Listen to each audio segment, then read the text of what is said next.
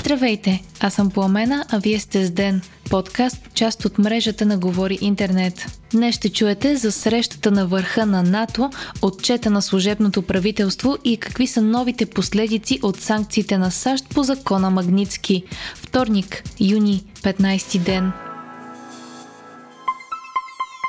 Този брой достига до вас благодарение на Simple – Simple е дългосрочен найем на автомобили плюс асистент обслужване, обединяващ цялата грижа по автомобила в една месечна вноска. Предимствата на Simple. Наймате нова кола без ангажименти и с ниска инвестиция. Разсрочвате всички годишни разходи по автомобила без оскъпяване. Плащате на равни месечни вноски и ползвате данъчен кредит. Получавате карта за гориво с отстъпки и отложено плащане. Разчитате на личен асистент, който се грижи за автомобила вместо вас.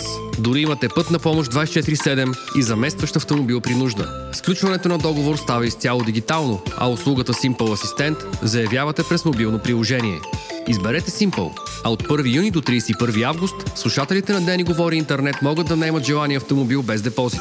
Единственото, което трябва да направите е да кажете на Simple, че идвате от нас. За повече информация drivesimple.bg или в бележките на шоуто.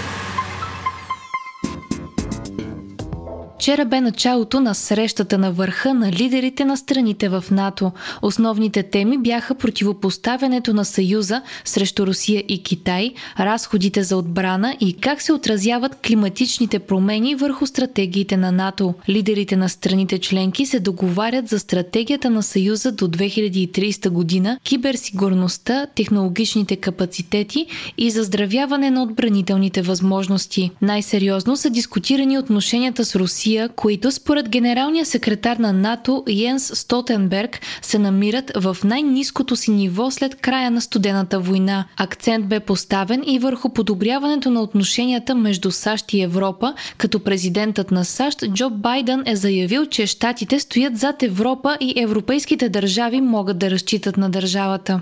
След срещата на върха на сайта на НАТО е публикувано комюнике, в което Русия е описана като основна заплаха за сигурността на Алианса, а Китай като страна поставяща системни предизвикателства, пише Свободна Европа. Според НАТО, двете държави се намират в военно сътрудничество. Китай за първи път е посочена като военна заплаха и това дава ново направление на отбранителната политика на НАТО. В решенията на Алианса и новия план за действие се посочва бързото разширяване на ядрения арсенал на Китай и все повечето бойни глави, както и това, че модернизацията на китайската армия се случва непрозрачно. Специално внимание е отделено и на хибридните войни, дезинформация и кибератаки от страна на Русия, както и на това, че Русия определи САЩ и Чехия като неприятелски за нея държави. България е представена от президента Румен Радев. Той отново говори за растящото разделение между страните производители и страните купувачи. Първите развиват економиките си чрез производство на високотехнологични отбранителни продукти,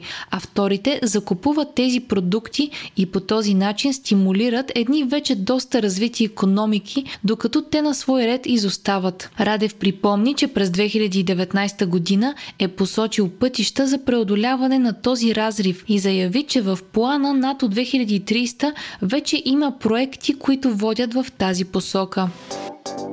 Министерството на финансите публикува списък с хора, които или попадат или има потенциал да попаднат в обхвата на санкциите наложени от САЩ по закона Магницки. Тези хора са асоциирани лица с санкционираните от Министерството на финансите на САЩ, т.е. са всички съдружници, акционери, управители, членове на органи на управление на юридически лица. В списъка се открояват имената на майката на Делян Пеевски, Ирена Кръстева, както и един от собствениците на компанията FBET, Цветомир Найденов. Според финансовият министр Асен Василев, държавата не трябва да работи с свързаните на санкционираните по магнитски лица, защото това представлява голям риск.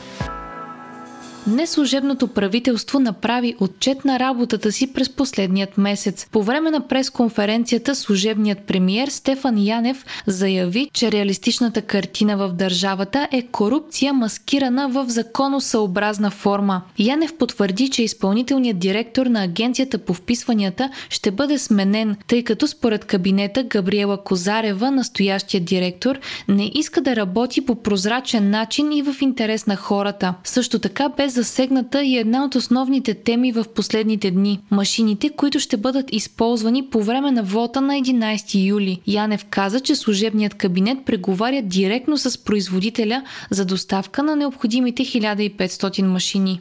Междувременно и служебният вице-премьер и вътрешен министр Бойко Рашков говори за кадровите промени в МВР. Според него те не са били чистка, а необходимост и вече са приключили. Рашков потвърди, че у нас са били подслушвани политици, общественици и участници в антиправителствените протести миналата година. Рашков заяви, че има доказателства за твърденията си и че ще ги предостави на новосформирания парламент.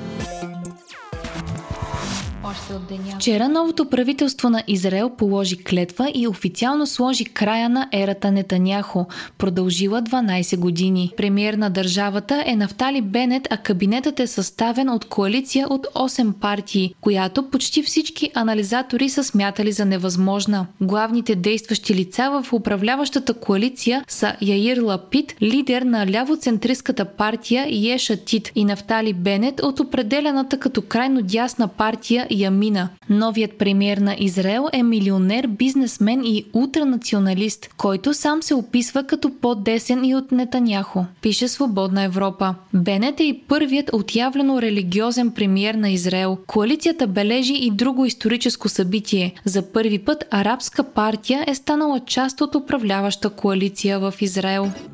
През уикенда бе разпространен запис, на който се вижда как секретарят на президента по правни въпроси и антикорупция Пламен Озунов се среща с бившия шеф на столичната митница Петко Петков в заведение в София. Двамата разговарят, а когато се разделят, Озунов получава турба. По време на разговора Озунов премества телефоните на двамата на шкаф, отдалечен от масата, на която седят, а на два пъти Петков пише нещо на лист и след това го подава на Озунов, съобщава дневник дневник. Петков потвърди срещата пред BTV, като я определи като лична среща между стари приятели. Озунов не е коментирал записа, а от президентството казаха, че няма да реагират на манипулации. Записът няма звук, което отвори поле за широки спекулации, особено от близки до ГЕРБ, които разтълкуваха плика като подкуп. Според Петков в турбата е имал подарък, ром и пури за услуга, свързана с медицински проблем. Самият Петков от 10 години не работи в митниците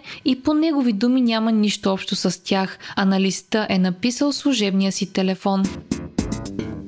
Вие слушахте подкаста Ден, част от мрежата на Говори Интернет. Епизода подготвихме Пламена Крумова и Димитър Панайотов, а аудиомонтажа направи Антон Велев. Ден е независима медия и може да ни подкрепите като станете наш патрон в patreon.com Говори Интернет и изберете опцията Денник. Не изпускайте епизод на ден. Абонирайте се в Spotify, Apple iTunes или някое от другите подкаст приложения, които използвате.